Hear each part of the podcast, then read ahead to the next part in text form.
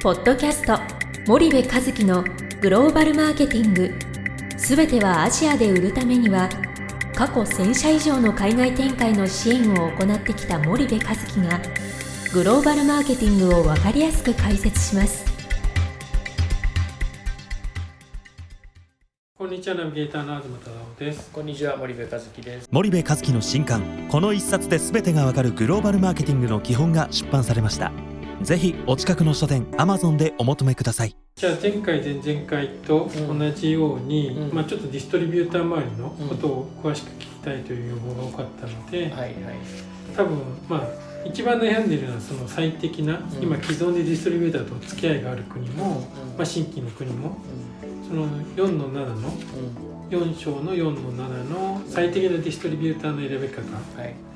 で最終的に選択を迫られるディストリビューター選びと書かれてるんですけれどもここって、まあ、当然ステージによっても選び方は違うんだと思うんですけれどもちょっと重要な箇所結構長い文章で書かれてると思うんですが。あのそうですね、まあ、ディストリビューターっ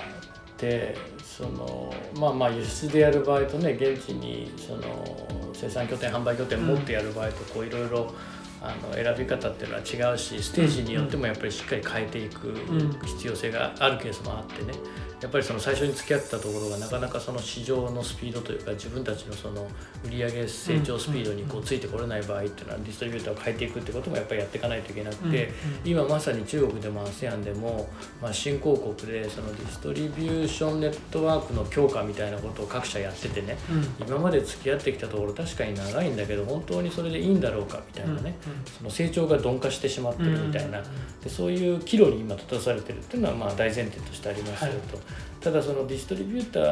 ーってイストリ合戦でいいディストリビューターってやっぱりこうなんだろうすでに取られちゃってるんですよね。うんで特に欧米の先進的な企業がそこにもうその何十年も前から投資をしてね、はい。えーその欧米のメーカーにこうロイヤリティを持ってやってるんで、まあ、日本の企業の取り扱いしてくれなかったりするわけですよ。うんうんそうするとなんかトップ 10, 10%とかっていうはいはい 20%10% みたいなところはすでに取られてると思った方がいいですよね。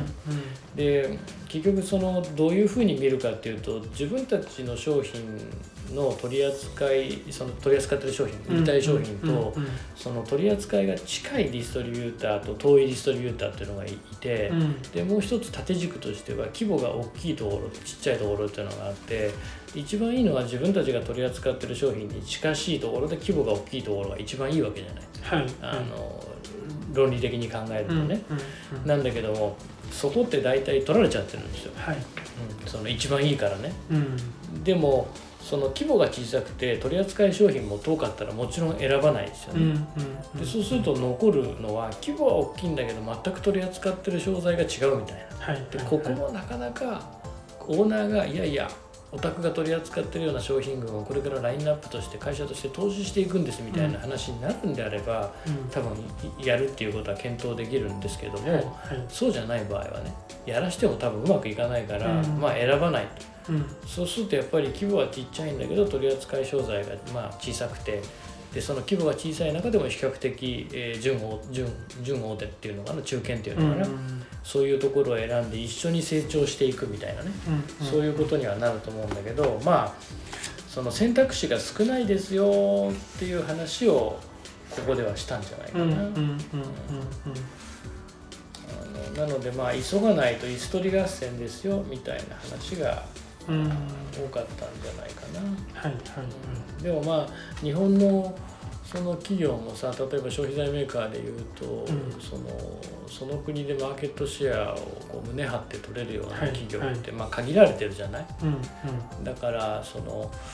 必ずしもすごい大手とやってもね彼らもすでに市場シェア 10%20% 持ってるようなメーカーの商品取り扱ってて、でただでさえよくマーケットのこと分かってない、うん。えー投資も売れるまであんまりしたくないとかっていううん。日本企業がね、こう近づいてってもなんかあんまり合ってない気がしてて、それだったらもう少し中堅クラスでねはい。あの自分たち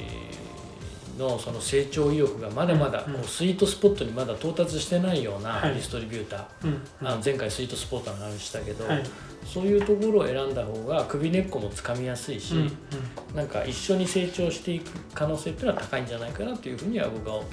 思うけどもね。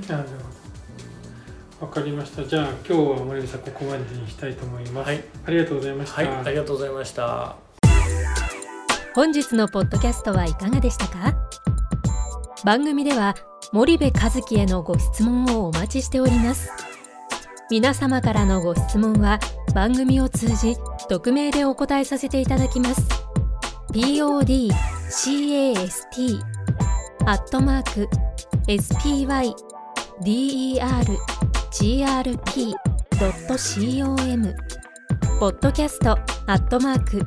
スパイダー grp.com までたくさんのご質問をお待ちしております。